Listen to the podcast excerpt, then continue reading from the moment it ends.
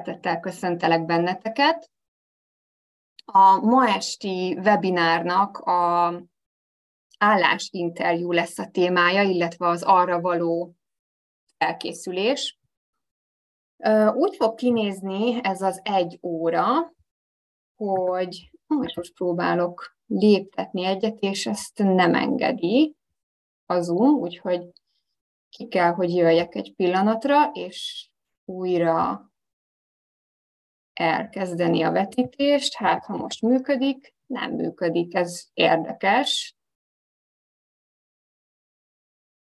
Hát színesebb, szagosabb, hogyha láthatjátok a prezimet, de igazából, hogyha nagyon nem fog működni, akkor meg tudom oldani ezt mm, a PPT nélkül is. Á, most működik.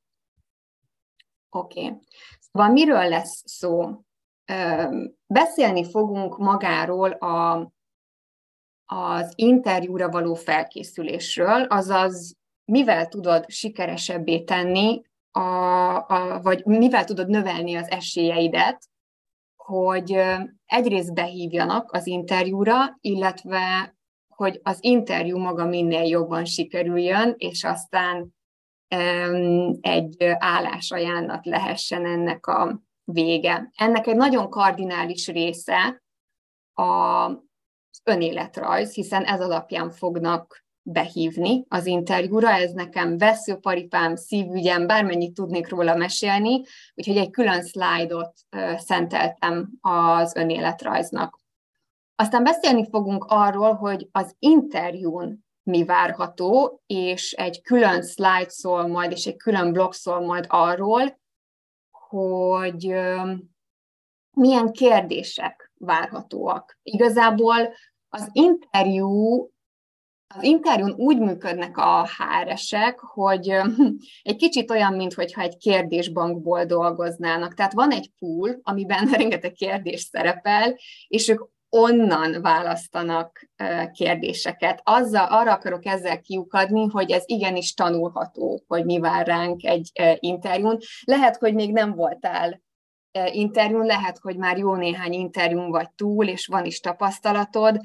Remélem, hogy ebben az esetben is tudok újat mondani. Aztán, mint mondtam, a webinár végén biztosítok majd lehetőséget arra, hogy kérdezzetek, akár úgy, hogy kiha, felhangosítjátok magatokat, vagy pedig úgy, hogy a chatben gyűlnek a kérdések, és, és akkor azt megbeszéljük. Kópi Ildikó vagyok, jó magam is jogász, adójogászként dolgoztam adómenedzserként évekig, majd a múlt is karrierjeim végén, vagy karrierem végén HR menedzserként dolgoztam egy fejvadászcégnél egy évet, és igazából mind annak a tapasztalatát gyűjtöttem össze ebbe a ma esti webinárba, amit én megéltem, akár az interjúasztal egyik vagy másik oldalán. Nagyon sokat interjúztattam, és Pont az előadás kapcsán számoltam meg, hogy legalább száz állásinterjún vagyok túl interjúzóként. Emlékszem, hogy amikor az első nagybetűs állásomat kerestem a diplomám megszerzése után, akkor 50 interjún vettem részt. Szóval ez várható ma, és akkor csapjunk is a lovak közé. Ismét nem akar működni a a kis odébb pörgető gomb, úgyhogy akkor most újra megosztom az előadásom, és újra elindítom, meglátjuk, hogy most megy -e. Megy, ismét megy, fantasztikus. Szóval, felkészülés. Sokat gondolkodtam azon, hogy vajon hol, kész, hol, hol kezdődik a felkészülés egy állásinterjúra. És szerintem nem ott, hogy elküldjük az önéletrajzunkat, ez sokkal korábban elkezdődik. Nagyon sokszor a karrier tanácsadások során tudatos egyetemistákkal találkozom, illetve tudatos álláskeresőkkel, tudatos karrierváltókkal, és nagyon sok TDK versenyt, sok idegen nyelvet látok a CV-ben, illetve olyan szabadidős tevékenységeket, ami mind-mind valami többet mond rólunk, illetve ami valahogyan megkülönböztet bennünket a többiektől. Most abba gondoljatok bele, hogy egy állásinterjúra lehet, hogy rajtatok kívül még száz másik ember fog jelentkezni. Mi az, amivel te valahogy a többiek fölé tudod pozícionálni magad? Mi az, amivel ami, amiért téged választanak. Én azt szoktam tanácsolni, hogy ha jó, hogyha ez a kérdés mindig ott villog a, a fejünkben, hogy mi az én célom, és, és miért én vagyok arra az adott pozícióra a legjobb jelölt. Úgyhogy mindenkit arra bíztatok, hogyha még az egyetemi tanulmányait végzi, hogy nagyon tudatosan gondolja azt végig, hogy mi az, amiből később profitálhat. Ha pedig már éppen végzel, vagy mindjárt végzel, és azt gondolod, hogy nem ö, tanultál elég idegen nyelvet, vagy nem halmoztál fel egy, elég olyan szabadidős tevékenységet, ami, ami segíthet később a karrierépítés során, akkor semmi gond, ez bármikor elkezdheted. Az angol az egyik veszőparipám, amit nem győzök elégszer aláhúzni, illetve hangsúlyozni, hogy mennyire fontos nem csak az állásinterjún, hanem később a maga munka során, bármilyen jogi területen helyezkedsz el, és azért mondom az angolt és nem egyéb nyelveket, mert azért vannak német nyelvtudás, francia nyelvtudás, stb. igénylő pozíciók is, mert az angol az, amit a leggyakrabban kérnek. Aztán a nagyszámok törvénye alapján az állásinterjúkra is igaz, hogy minél több helyre jelentkezel, annál nagyobb az esélye arra, hogy valahova behívnak, illetve hogy minél ö, hamarabb ö, állást tudsz majd szerezni. Mm, sokszor szoktam mondani a karriertanácsadásra hozzám érkezőknek, hogy úgy menjenek az interjúra, hogy valamelyest képbe kerülnek a cégből, vagy az irodából, vagy a mm, közigazgatási intézményből, ahova jelentkeznek. Egyrészt azért, mert meg fogják kérdezni az interjún, hogy miért pont ahhoz a céghez jelentkeztél, és ilyenkor nem annyira veszi ki jól magát, hogyha azt válaszoljuk, hogy hát nem tudom, nem ismerem, beadtam százszerre, ez volt az egyik, illetve ha egy kicsit utána nézel a cégnek, akkor az neked is jó, hogy látod, vajon el tudnád magad képzelni, nem tudom, vegetáriánusként egy húsipari cégnél.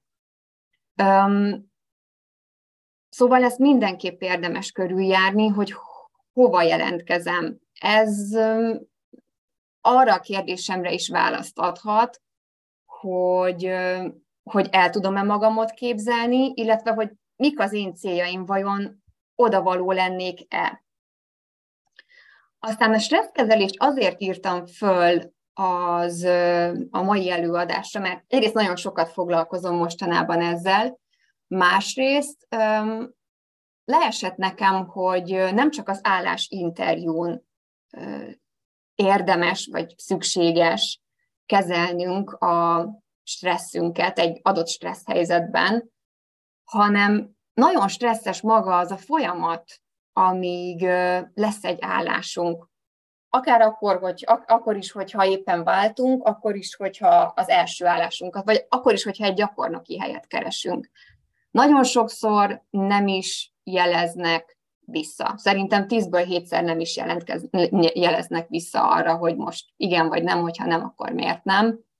És ez nagyon megterhelő, lelkileg is, illetve pszichésen is. Többféle megküzdési mód van, amit ajánlani tudok, amiket jó magam alkalmazom, vagy az ismerőseim alkalmaznak, pszichológiát tanulok, szóval amit az egyetemen tanulok. Úgyhogy most mondok párat, ami, ami nálam bevált. Erre szerintem nincs egyébként egy kész recept, de te ismered magad a legjobban, úgyhogy lehet, hogy pusztán elég végig gondolni, hogy mi az, ami segíthet, és eszedbe fog jutni, hogy hogyan tudod a saját stresszfaktoraidat kiiktatni, ha nem is az összeset, mm, de minél többet. Nekem segíteni szokott, amikor arra gondolok, hogy az interjú maga el fog múlni. Ezt sokszor szoktam magamnak mondani, amikor neccesebb szituációkban vagyok, hogy egyszer véget ér, mégpedig belátható időn belül véget ér. Ez nálam abszolút segít abban, hogy egy kicsit megnyugodjon a lelkem vagy az elmém. Nagyon hasonló a pszichológiából vett azon hozzáállás, hogy miért is történik az a stressz helyzet. Az a stressz helyzet azért történik, hogy elérjem a célom, hogy legyen egy gyakornoki helyem, hogy el tudjak helyezkedni egy nagy ügyvédi irodában, hogy bekerüljek a közigazgatásba.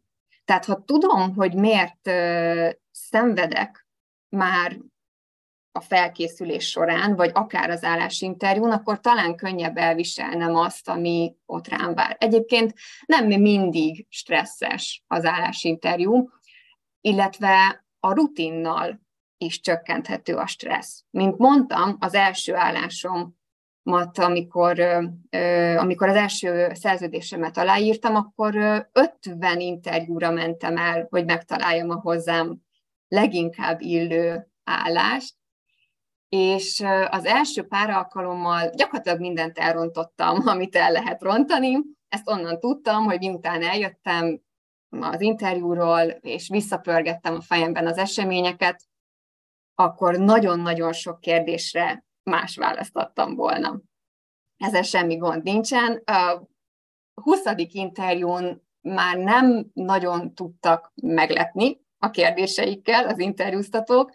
A 30. interjú magasságában már egy kicsit untam is magam, és pontosan tudtam, hogy milyen kérdések fognak jönni. Még lehet, hogy betalált valamilyen, nem tudom, kreatívabb HR interjús kérdés, de a 40. után már tényleg untam a saját válaszaimat, pontosan tudtam, hogy milyen kérdések fognak jönni, és pontosan tudtam, hogy azokra mit fogok válaszolni, és ezáltal az én stresszfaktoraim is bőven-bőven csökkentek.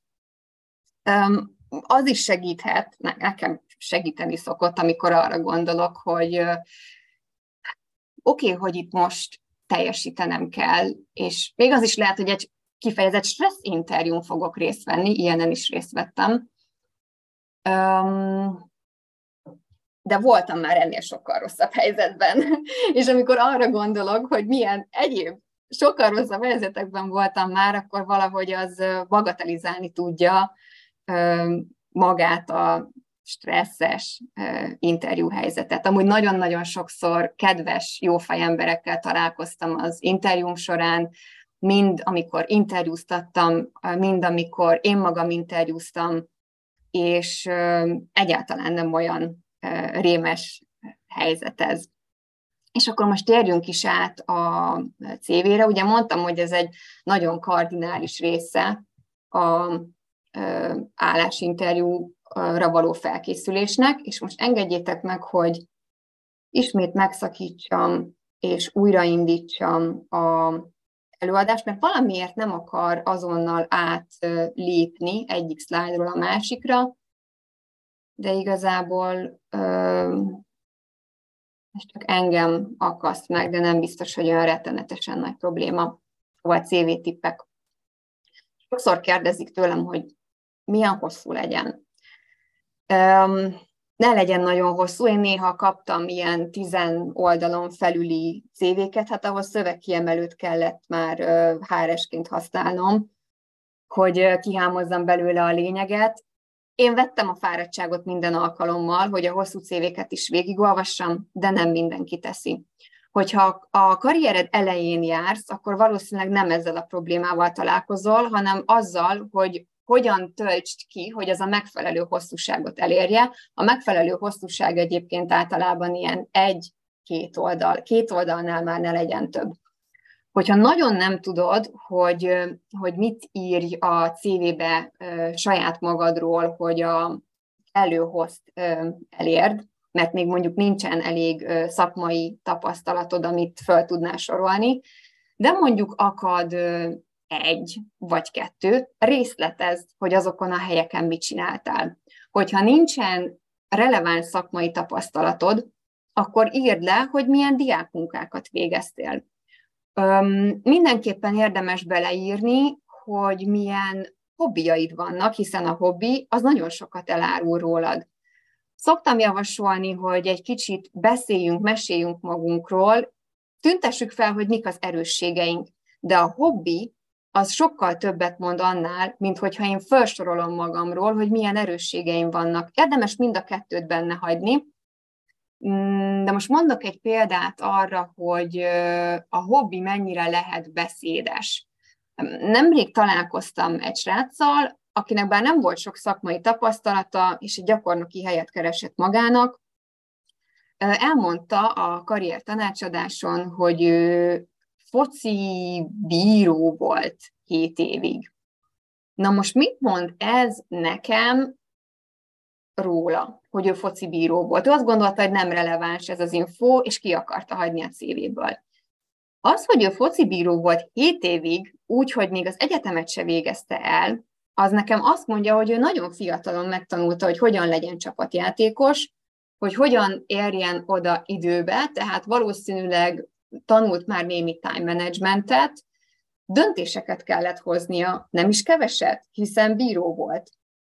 Üm, és biztos, hogy kitartó, ráadásul lojális, hiszen 7 évig csinálta. Szóval ahelyett, hogy ő, neki azt tanácsoltam volna, hogy leírja magáról, hogy ő egy nagyon lojális munkaerő lesz, aki nagyon jó csapatjátékos, azt tanácsoltam neki, hogy mindenképp tüntesse föl ezt a, hát nem állás, de munkát, tevékenységet, elfoglaltságot a múltjából, mert nagyon-nagyon pozitív tud lenni. Illetve lehet egy ilyen kapcsolattal teremtő ereje is annak, hogy milyen hobbiaid vannak, Például nemrég találkoztam egy sráccal, akinél az szerepelt, hogy ő, neki a szenvedélye az analóg fotográfia.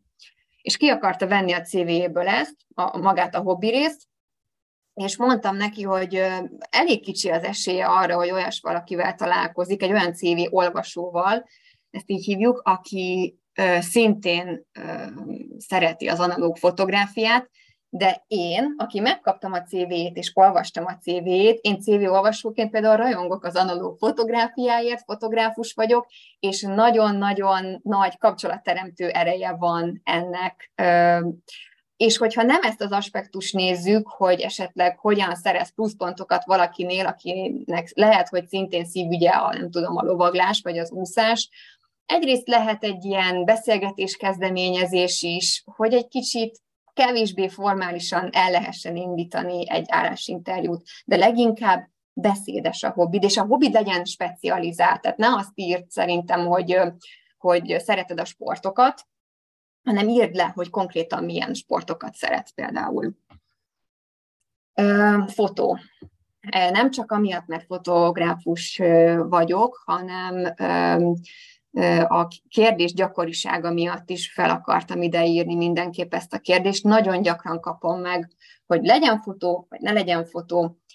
Az angol száz kultúrában dívik ez ma, hogy maradjunk minél inkább ítélkezésmentesek, ne hozzunk korai döntéseket, mondjuk egy fotó alapján. A fotó ne befolyásolja a HRS-t, amikor valakit behív, vagy nem hív be.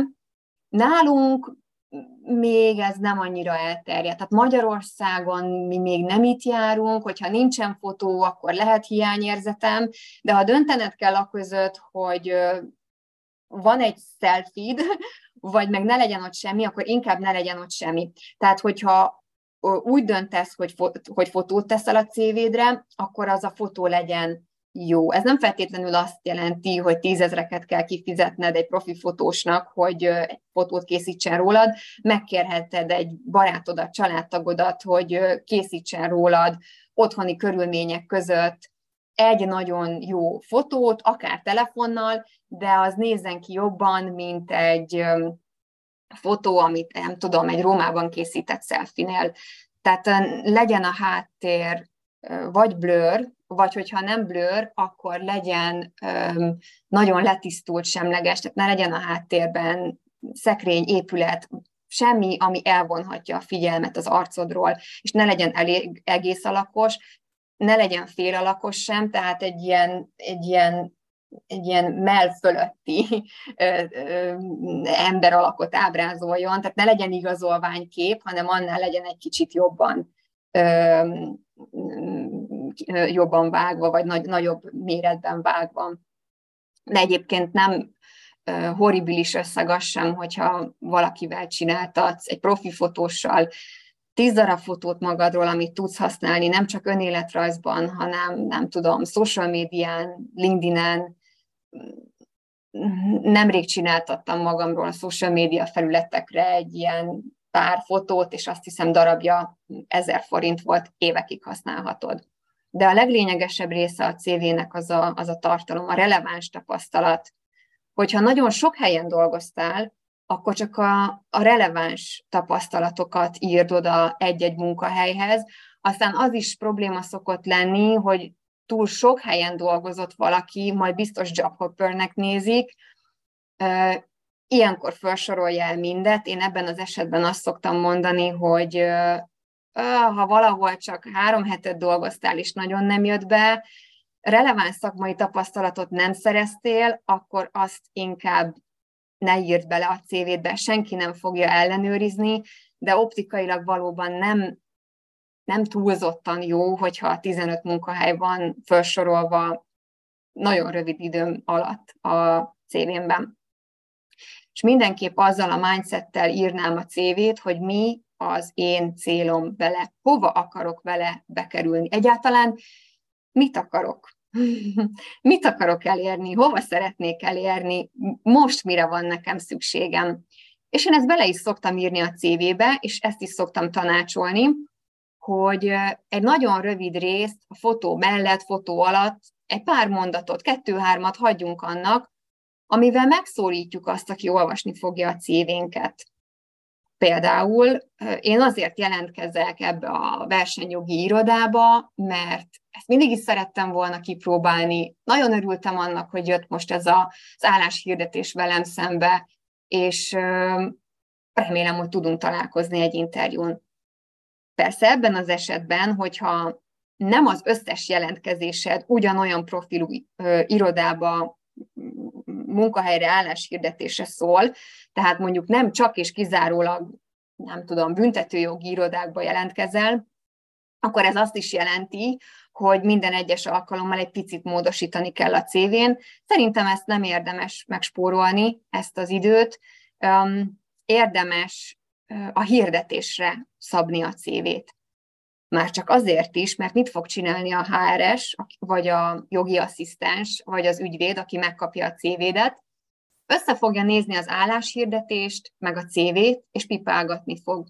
Mi az a CV-ben, ami az álláshirdetésben ö, kiírásra került.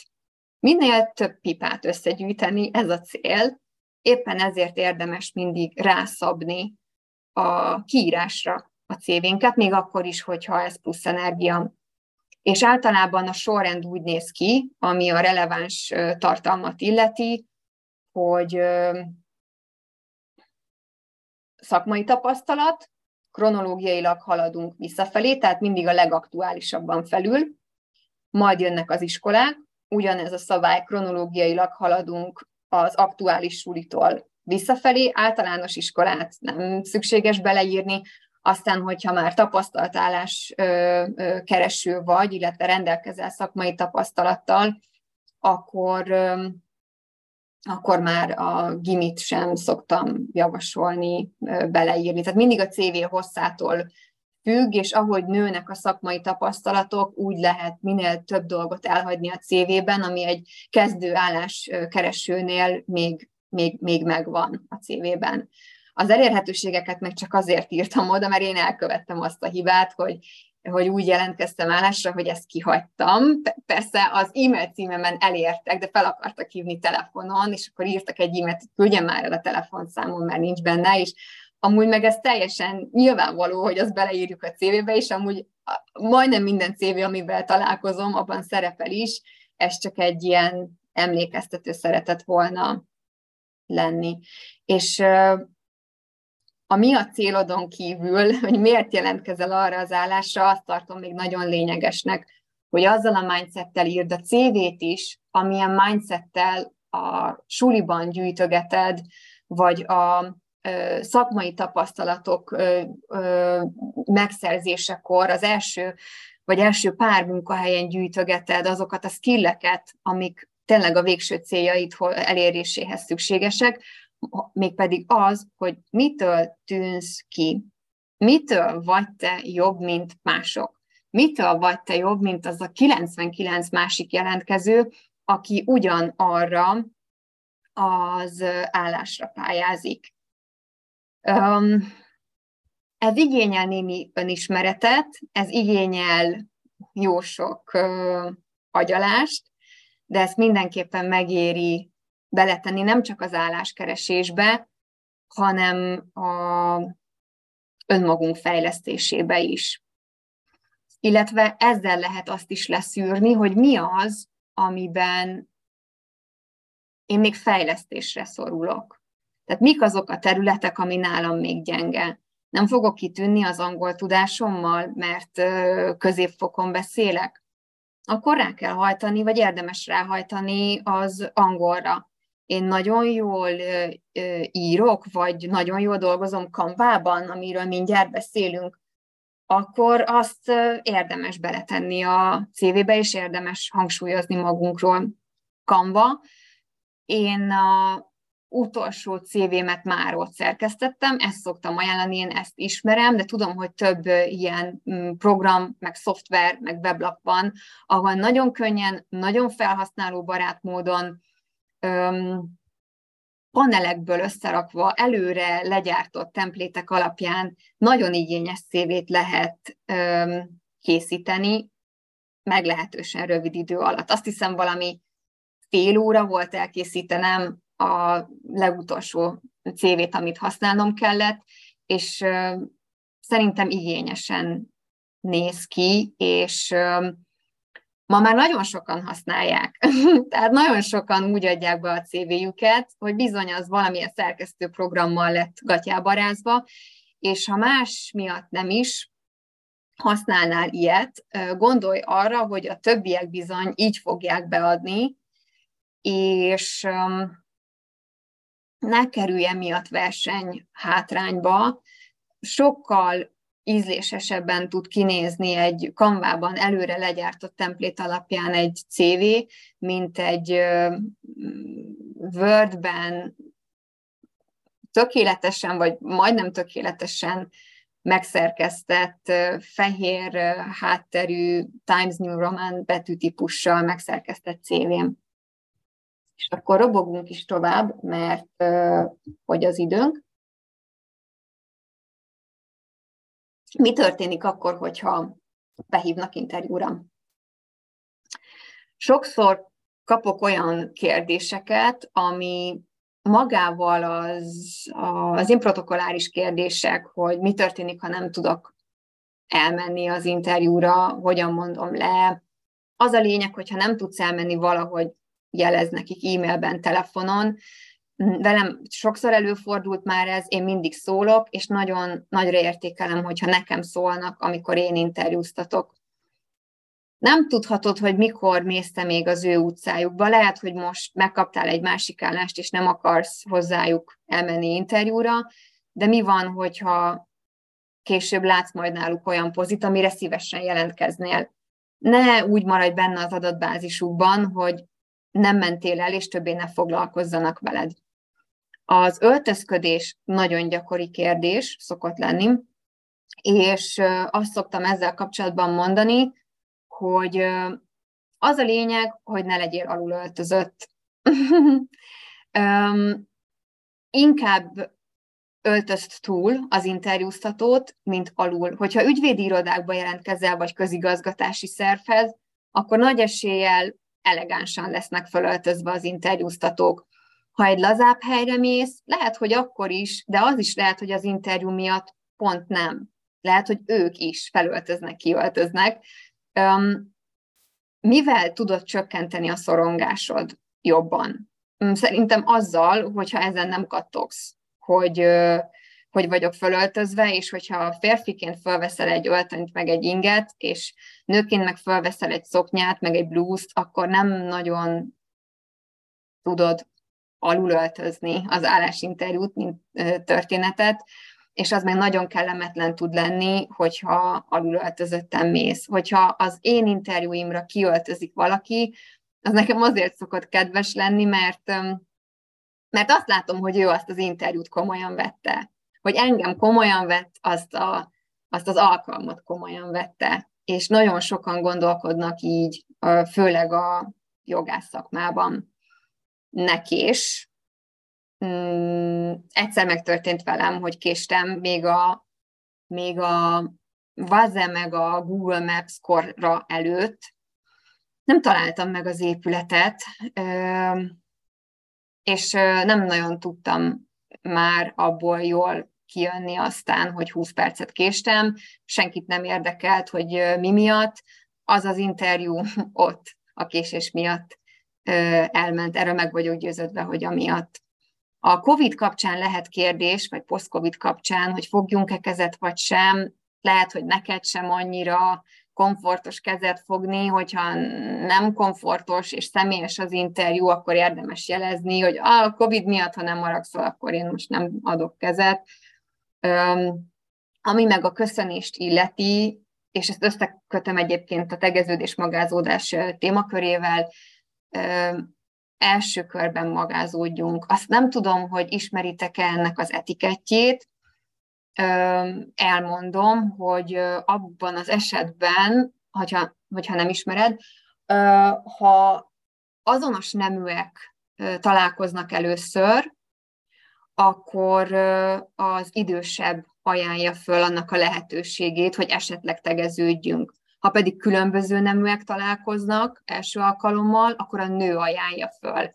Na most ezt a szabályt van, aki követi, van, aki nem. Honnan tudjuk, hogy valaki, akivel interjúzunk, az követi vagy sem, hogyha ő egy 62 éves ügyvéd úr, akkor lehet, hogy igen, és akkor a nőként mész interjúzni, nagyon várhatja esetleg, hogy te ajánlt föl, de ez nem az a szitu, ahol, ahol, ahol tegeződünk egy, egy idegen, idősebb úrral, hölgyel, ha meg egyidősek vagyunk, én abban az esetben is megvárnám, hogy ők ajánlják föl, még hogyha az az etiketnek nem is megfelelő, de hadd ajánlják föl ők, hogy á, figyelj, jó napottal köszönsz, nyugodtan tegeződjünk, magázódj első körben, aztán majd ők szólnak, hogyha ez nem okés.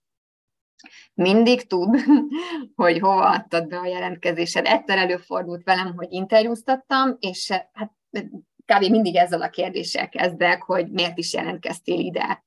És erre az volt a válasz, hogy uff, kérhetek egy percet, hadd nézzem meg, hogy hova is interjúzok most. A lány egyáltalán nem tudta, hogy milyen filmet néz, és hát ez kellemetlen. Én ebben az esetben is adtam neki ezután esélyt, meg, meg, meg én nem pusztán ez alapján dön, hozok egy döntést, hogy most megyünk-e tovább az interjún, vagy sem, de van, aki igen.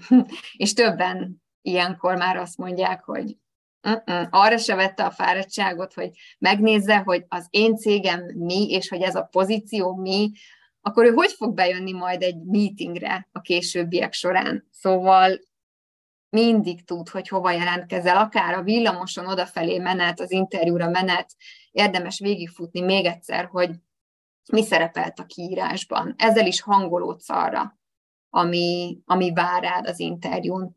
A stresszkezelést itt is megemlítem. Mostanában nagyon sokat foglalkozom mindfulness-szel, mindfulness tanfolyamra járok. Ez egy stresszkezelési tanfolyam is, amellett, hogy a tudatos jelenlétet erősítjük a tanfolyamon. Ez az én egyik megküzdési technikám azokon fölül, amiket a webinár elején a stresszkezeléssel kapcsolatban elmondtam. Te ismered magad a legjobban, te tudod, hogy te mire reagálsz jól. Hallottam olyan esetet, hogy valaki kabalát visz magával a táskájában, és ez teljesen rendben van, van, akinek segít, hogyha nála van egy ékszer, aminek ő azt tulajdonítja, hogy már többször átsegített őt nehéz helyzeteken.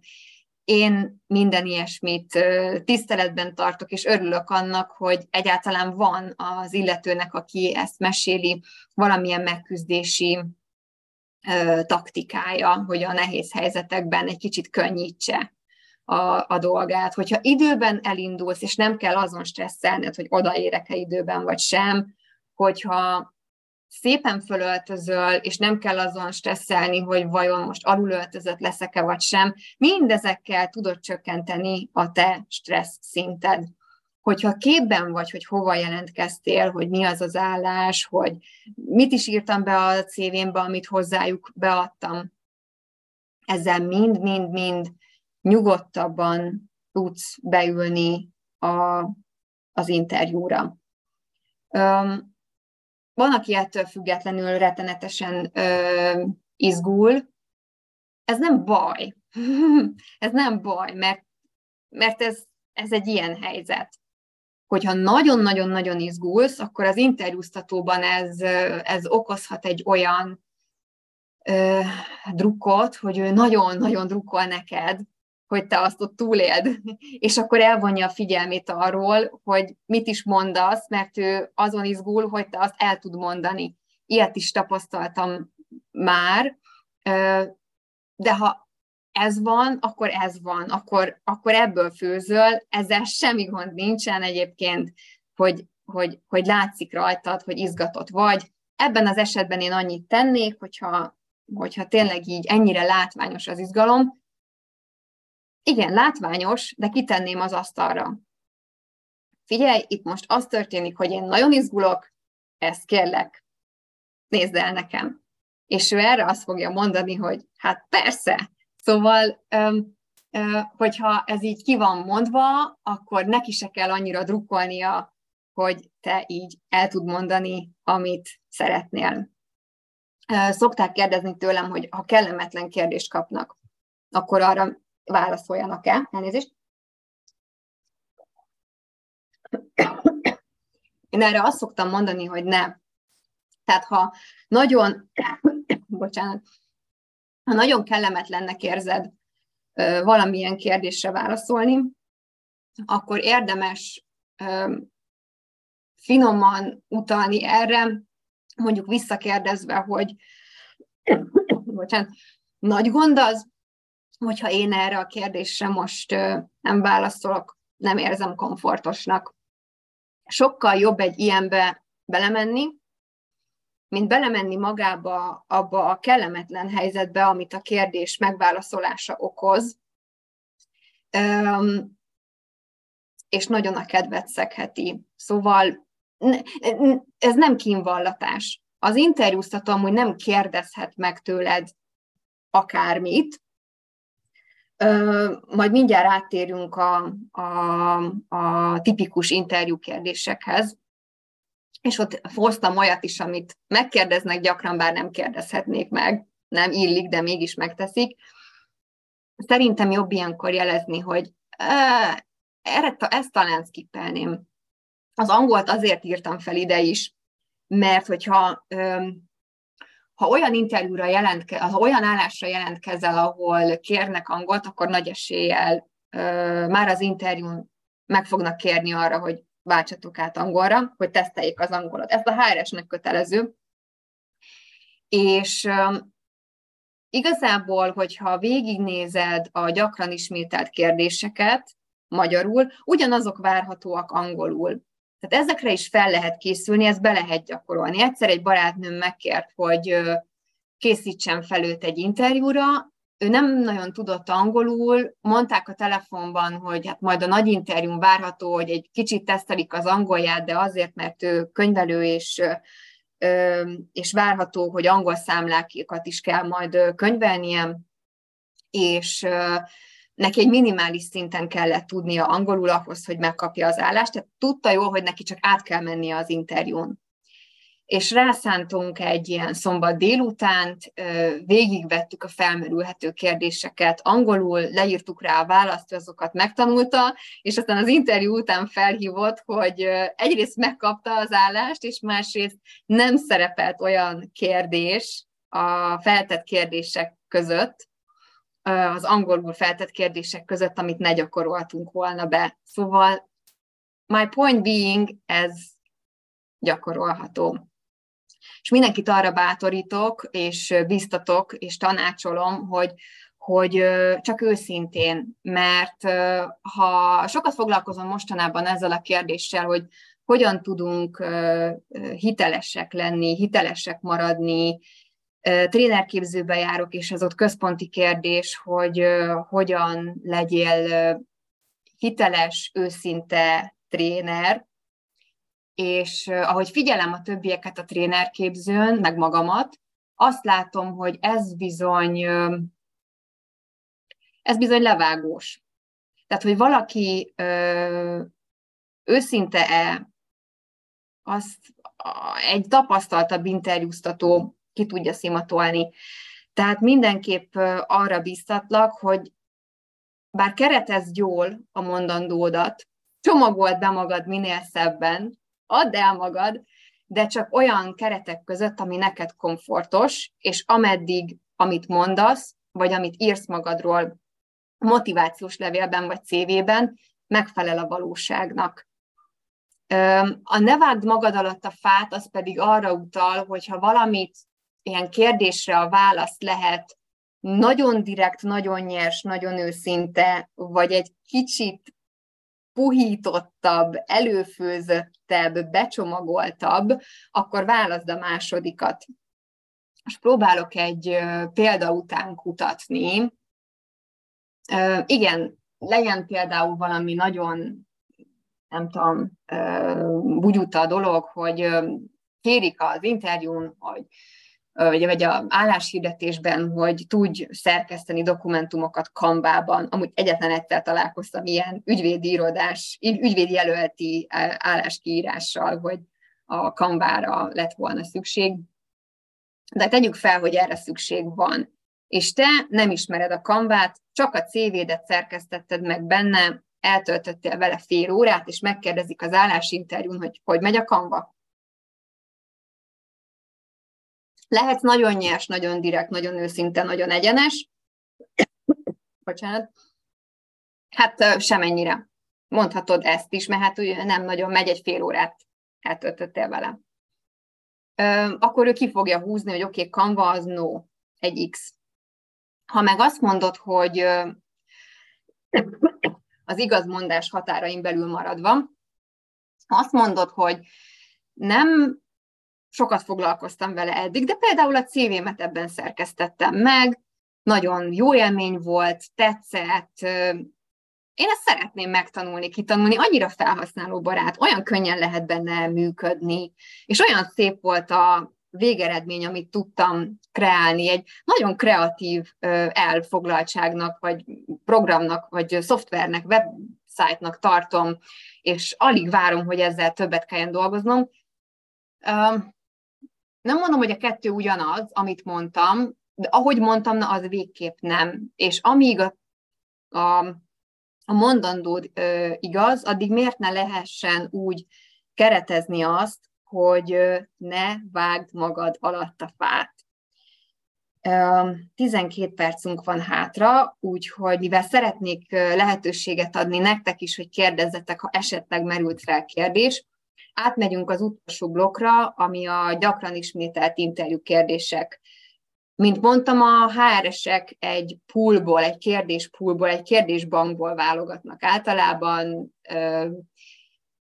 Volt már rá példa, hogy a férjemtől megkérdezték egy interjún, hogy hány teniszlabda férne be egy Boeing, nem tudom, 747-esbe, itt sem exakt választ várnak, hanem azt nézik, hogy hogyan gondolkodsz, hogy hogy jutsz el valamilyen következtetésre, nem szoktak ennyire elrugaszkodott kérdések lenni, úgy is mondhatnám, hogy nem nagyon szoktak kreatív kérdések lenni, Ilyen és ehhez hasonlók vannak, mint például itt van. Biztos meg fogják kérdezni, hogy mit lehet róla tudni. Megkapták a CV-t, olvasták a CV-t, felkészültek belőled, de ez egy jó beszélgetés kezdeményezés, mutatkozz be, meg nagyon izgalmas az, hogy mi az, amit te kiemelsz magadról a CV-dből, a tapasztalataidból. Miért jelentkeztél erre a pozícióra? Ez fontos tisztázni, hogy egyezik a kereslet és a kínálat. Neked vannak céljaid, mik a céljaid, azt mi meg tudjuk adni, mik a vágyaid, mik az elvárásaid, azt mi tudjuk teljesíteni. Milyen munkatapasztalatod van, ez az egyik legrelevánsabb dolog, és ez az egyik, amit én a CV-ben mindenképp megnézek. Ha nagyon kevés időm van, vagy nagyon hosszú a CV, az, hogy mi a munkatapasztalat, és hogy az illető beszéle angolul, ugye én olyan környezetből jövök, ahol mindig kellett az angol, tehát én ezt mindig néztem. Ezt a kettő dolgot biztos nézem, és az interjú mindig le is mértem a, az angolt. Mik az erősségeid, mik a gyengességeid? Ez a klasszik kérdések, és sokat elmondanak arról, hogy mekkora önismerettel rendelkezel. Ezeket is előre végig lehet ö, ö, pörgetni magadban. Ne érjen váratlanul, hogy erre rákérdeznek. Én nagyon-nagyon sokszor azt tapasztaltam, hogy hogy nagyon váratlanul jött ez a kérdés, és nem nagyon tudnak erre mit mondani. Azt is kiszoktam ám érezni, hogyha valami nagyon begyakorolt, de legalább jön erre a kérdésre valami válasz, és akkor azt érzem, hogy azért némi önismerete van annak, akinevel interjúzok. Miért téged választunk? Ez kb. az, mint, a, mint a, mik az erősségeid, miben vagy jó. Aztán vannak ezek a kicsit már nem annyira klasszikusnak mondható HR kérdések, mint mesél egy helyzetet, amit jól oldottál meg, amiben jól érezted magad, ahol hozzáadott értéked volt az eredményhez, vagy meg esetleg betesznek ilyen szituációs helyzetbe, hogy ö, ö, adnak egy helyzetet, egy jelenetet, és akkor ö, felvesz egy szerepet az interjúztató, adnak neked egy szerepet, és hogyan oldanád meg, milyen kérdéseid lennének. Ezek mindig izgalmasak, hogy ilyen szituációs játékokban, vagy szerepjátékokban, ott élőben, élesben hogyan teljesít valaki. Engem érdekelni szokott nagyon, hogy, hogy mik a motivációi a jelentkezőnek, illetve mik az öt éves tervek, ami kevésbé hangzik ilyen ilyen régi módian, mint öt éves terv, ma már a coaching nagyon, nagyon használja, és ahol látod magad öt év múlva, ezt gyűlölni szokták emberek. Ha ilyen kérdést kapsz, ne ijedj meg tőle, nem arra kíváncsiak, hogy te konkrétan hol leszel öt év múlva. Annyira törékeny a világunk és a valóságunk, amiben élünk, ezt ugye tapasztaljuk elég rendesen az elmúlt pár évben olyan kiszámíthatatlan, hogy jövő hónapban mi lesz. De ez a kérdés inkább arra irányul, hogy miféle vágyaid vannak, hogy mit szeretnél elérni. Um, és ezt amúgy nagyon érdemes végig gondolni. Ezt, ha csak amiatt gondolod végig, hogy az interjún is lehet, hogy fel fogják tenni, akkor az, az már tök jó, de interjún kívül is szerintem érdemes hosszabb távú terveket írni, ezek a öt éves tervek, meg egy rövid távút, hogy hol látom magam egy év múlva, mi az, amit szeretnék elérni, és én, én ezt csinálom rendszeresen, és vissza is szoktam olvasni. És egyébként szerintem ez egy nagyon fluid mind map, vagy egy nagyon fluid céltábla, vagy célfa, nem tudom, hogy nevezzem, amin úgy módosítod a célokat, a magaddal szembeni elvárásokat, a vágyakat, ahogyan csak szeretnéd, hiszen ez a tied, és soha nem bántom magam amiatt, hogyha valami nem úgy alakult, mint elterveztem, hiszen, mint mondtam, ilyen világot élünk, szóval ez van, akkor újra tervezés, és akkor kigondolok valami mást, és szerintem ez egy rettenetesen izgalmas önismereti feladat is tud lenni, és én a coach vagyok, és coachingban ezt nagyon gyakran alkalmazom. Muszáj is, hiszen minden coaching ülésnek ez egy feltétele, hogy célokat határozzunk meg. Szóval ennyit a gyakran ismételt kérdésekről, és most pedig kíváncsian várom, így az előadás végén, 7 percünk maradt még, hogy van-e esetleg kérdésetek. Most megszakítom a vetítést, kijövök ide a chatbe, és, és akkor nézem. Engem az érdekelne, hogy a bértárgyalásra milyen tipjeid vannak. Ezzel kapcsolatban azt mondanám, és nagyon jó a kérdés, hogy a Legal Festen lesz ezzel kapcsolatban előadás, tehát érdemes a Nórinak az előadására bemennetek. Úgy tudom, hogy ez nem lesz fölvéve, és ez később nem lesz visszanézhető, úgyhogy én mindenképp mm, erre elmennék a helyetekben, már csak azért is, mert nagyon sokat változott mostanában a mm, bérrezés. Egyrészt amiatt, mert módosultak a kata szabályok, és ez érintette a jogásztársadalmat elég erősen, főleg az ügyvédeket. Másrészt pedig iszonyatos az infláció, amivel most szembenézünk nem minden munkaadó reagált még az inflációra. Nagyon sokan szerintem január 1-től fognak bérkiegészítéseket, béremeléseket bevezetni. Szóval, ami egyik nap a fejünkben él a bértárgyalással, bérigényel kapcsolatban, az már nem biztos, hogy aktuális lesz egy nem tudom, egy hónap múlva. Az a kérdés, hogy engem az érdekelne, hogy ezt az előadást valahonnan le lehet esetleg tölteni, vagy utólag is vissza lehet nézni, és amennyiben igen, hol vagy honnan, igen. Én úgy tudom, hogy én most ugye veszem is, ezt látjátok, az előadást, és én úgy tudom, hogy az Arcbóninak a honlapján, ahol gyűjtik a korábbi előadásokat, webinárokat, ott majd megtekinthető lesz. Igen, kövi kérdés, az interjún milyen szituációs feladatok lehetnek, tudnál példákat mondani, ezzel milyen kompetenciákat mérnek? Tök jó a kérdés, köszönöm. Olyan feladatokat képzeljetek el, hogy mondjuk betesznek téged egy senior poziba a szituációban, és a menedzsered azt kéri, hogy egy szerződésfordítással legyél kész uh, még aznap. És már amúgy 7 óra van, és te szedelőzködtél volna, és mentél volna haza, és tudod jól a tapasztalat alapján, hogy egy ilyen fordítás az akár órákat is igénybe vehet. Itt azt tesztelik, hogy hogyan húzod meg a határaidat. Mi az, ami neked belefér.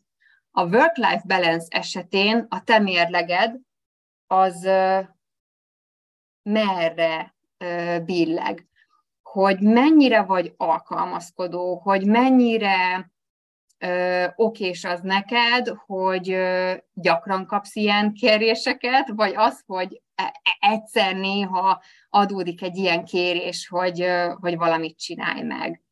Tehát itt a rugalmasságodat mérik ezzel. Kövi kérdés, a gyengeségekre miket érdemes mondani, hogy abból jöjjünk ki, hogy érdemes őket csomagolni? Nagyon jó a kérdés, nagyon jó a kérdés.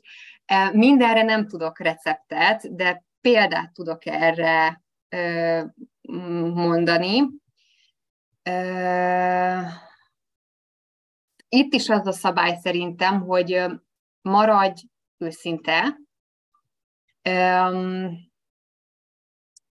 például, nem tudom, én mondtam már ilyet, hogy gyengeségeimre rákérdeztek, egyébként úgy szokták mondani, hogy fejlesztendő, majd ezt így fogják hallani, hogy minél na, politikailag korrektebbek maradjunk.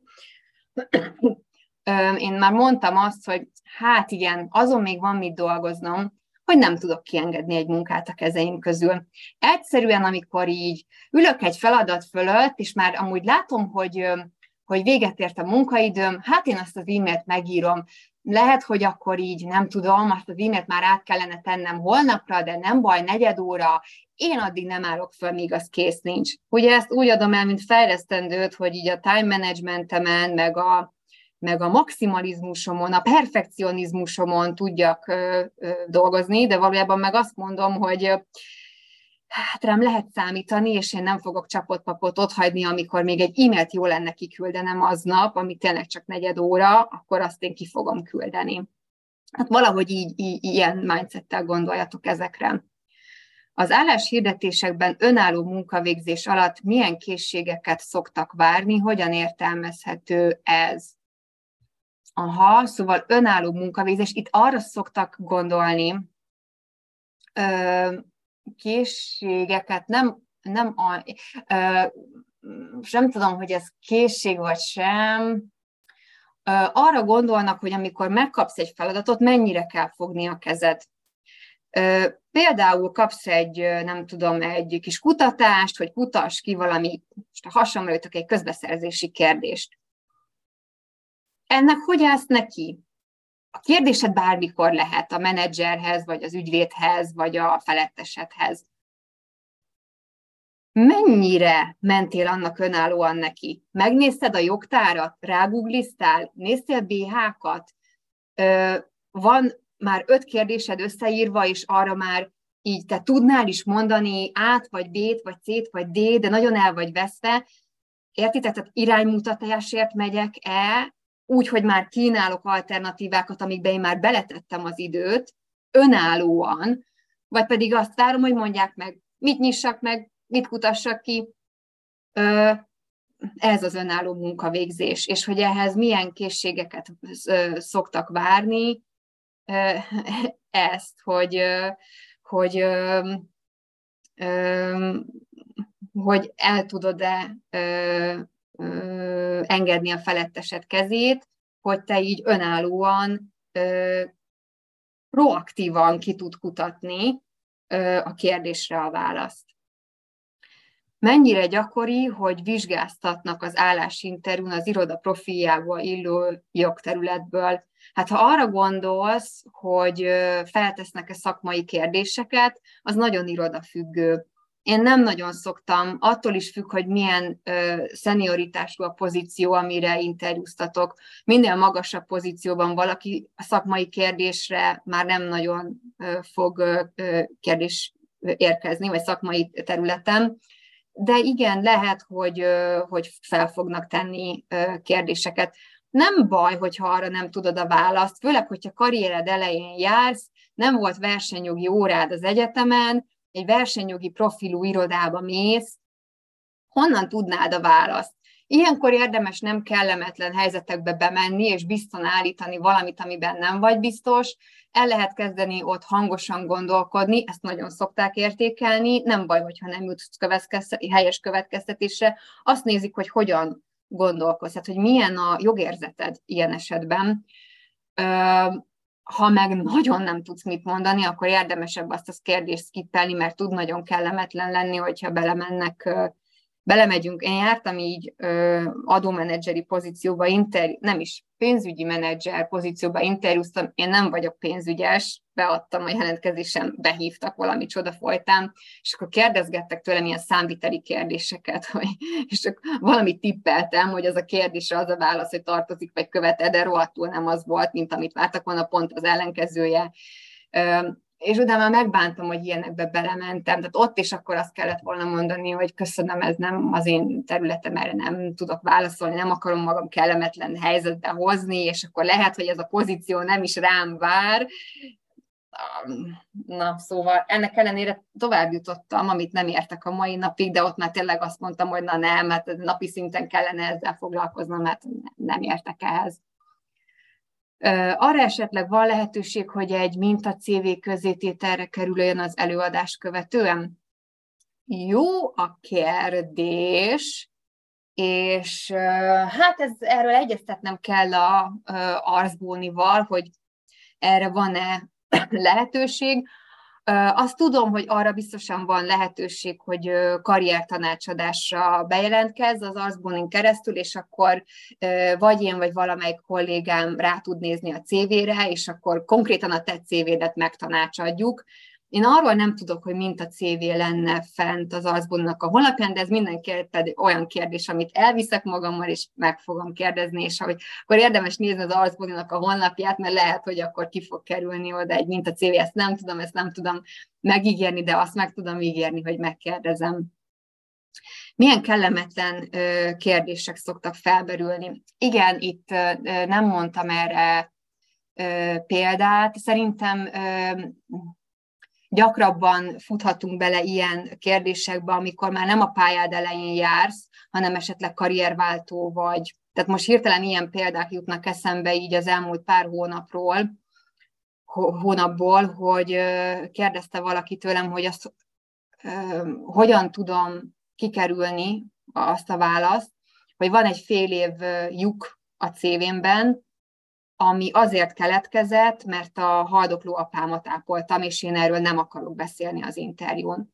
És akkor ilyenkor egy ilyen kérdést, ami őt személyesen rosszul érinti, és még nagyon friss a gyásza, mert az apukája elment, hogy hogyan ö, ne kelljen előhozni, és ez, ne legyen ez kellemetlen az interjúztatónak sem, egy ilyenbe belekérdez, erre jön egy válasz, ami nagyon ö, nehéz, akkor ott az az interjúztatót is megnyomja, meg az interjút is megnyomja. Tehát ő ezt ki akarta kerülni, és én erre azt tanácsoltam neki, hogy ilyenkor érdemes azt mondani, hogy családi ok, tehát családi okból keletkezett az a lyuk a CV-ben, az a pár hónap, és hogy a lehet, akkor én erre most bővebben nem válaszolnék, vagy nem is kell semmit mondani, ha tovább faggatnak, hogy mit ilyen családi ok, amit nem tehetnének meg, de ha ebbe még ők tovább belekérdeznek, akkor simán lehet azt mondani ilyen helyzetben, hogy hát ez sajnos egy olyan családi ok, amit, amire én most nem állok készen, hogy erről beszéljek, és akkor biztos, hogy békén hagynak.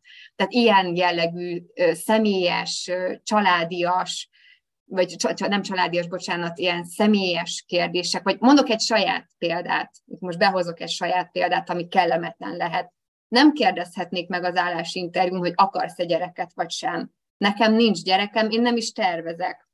De ha ezzel kapcsolatban kérdeznének, az biztos, hogy kinyílna a láncfűrész a zsebemben, és ez egy olyan kellemetlen kérdés nekem, amire azt mondanám, hogy hát ne hogy erre nem szeretnék válaszolni, és ezt ilyen, ilyen direktben kitenném az asztalra, hogy na ezt nem. Szóval ilyen, ilyenekre gondoltam. Jó a kérdés, igen. Meg hát kérdés az, hogy neked mi, mi, mi kellemetlen, ezek általában ilyen személyesebb kérdések. Igen, mint a CV az nagyon hasznos lenne, lehetőség szerint egy pályakezdő és egy gyakorlattal személy vonatkozásában. És ugyanazt tudom mondani, mint az előbb, hogy megígérem, hogy itt kérdezek majd, és akkor még annyit hadd mondjak el, hogy állásinterjú kérdésekben csütörtökön is lesz a Liga Festen előadás, ezt a Barci fogja tartani, négytől ötig, és nagyon konkrét kérdésekkel és arra adott nagyon konkrét válaszokkal fog érkezni. Én most próbáltam egy olyan egy olyan perspektívában megközelíteni az állásinterjút, ami egy kicsit általánosabb, egy kicsit, nem tudom, megküzdési stratégiákkal megtűzdelt, és én most ide betenném nektek a linkjét annak, ami meg csütörtökön várható, és a Marci tartja, remélem, hogy megkapjátok itt a chatben. Ő fogja igazából ezt a mai előadást, vagy mai webinárt egy kicsit továbbvinni, és egészen konkrét szituációkat fog majd vázolni, azt mondta nekem előzetesen. És nagyon köszönöm a kérdéseket, a végére értünk a kérdéseknek. Nagyon örülök, hogy ilyen aktívak voltatok, és hogy érdeklődtetek, hogy figyeltetek, ezért én nagyon hálás vagyok, mert egy trénernek, egy, egy, egy előadónak igazából a legnagyobb ajándék, amit a hallgatóság adhat, az a figyelme, és a kérdések alapján én úgy érzem, hogy ezzel a ma este során megtiszteltetek, és az, hogy hogy ti egy keddeste 8-tól 9-ig itt ültetek, és azt hallgattátok, hogy hogyan lehetnétek sikeres interjúzók, az nekem arról árulkodik, hogy nagyon magas fokú bennetek a tudatosság, és amiről a webinár elején beszéltem, hogy nagyon érdemes tudatosan rákészülni erre, na hát ez az egyik módja annak, hogy, hogy készüljetek, hogy mondjuk minél többet hallgattok arról előadásokat, hogy hogyan lehetsz ott minél sikeresebb. Tehát engem abszolút meggyőztetek arról, hogy nagyon tudatosan működtök, és, és nagyon-nagyon sok sikert szeretnék kívánni mindenkinek, aki, aki interjúk előtt ö, áll, akár karrierváltó, akár új állást keres, akár élete első állását keresi. Én ehhez nagyon-nagyon sok sikert, kitartást, bátorságot kívánok nektek, és nagyon köszönöm, hogy ma este itt voltatok velem. Minden jót kívánok nektek, és jó éjszakát! Sziasztok!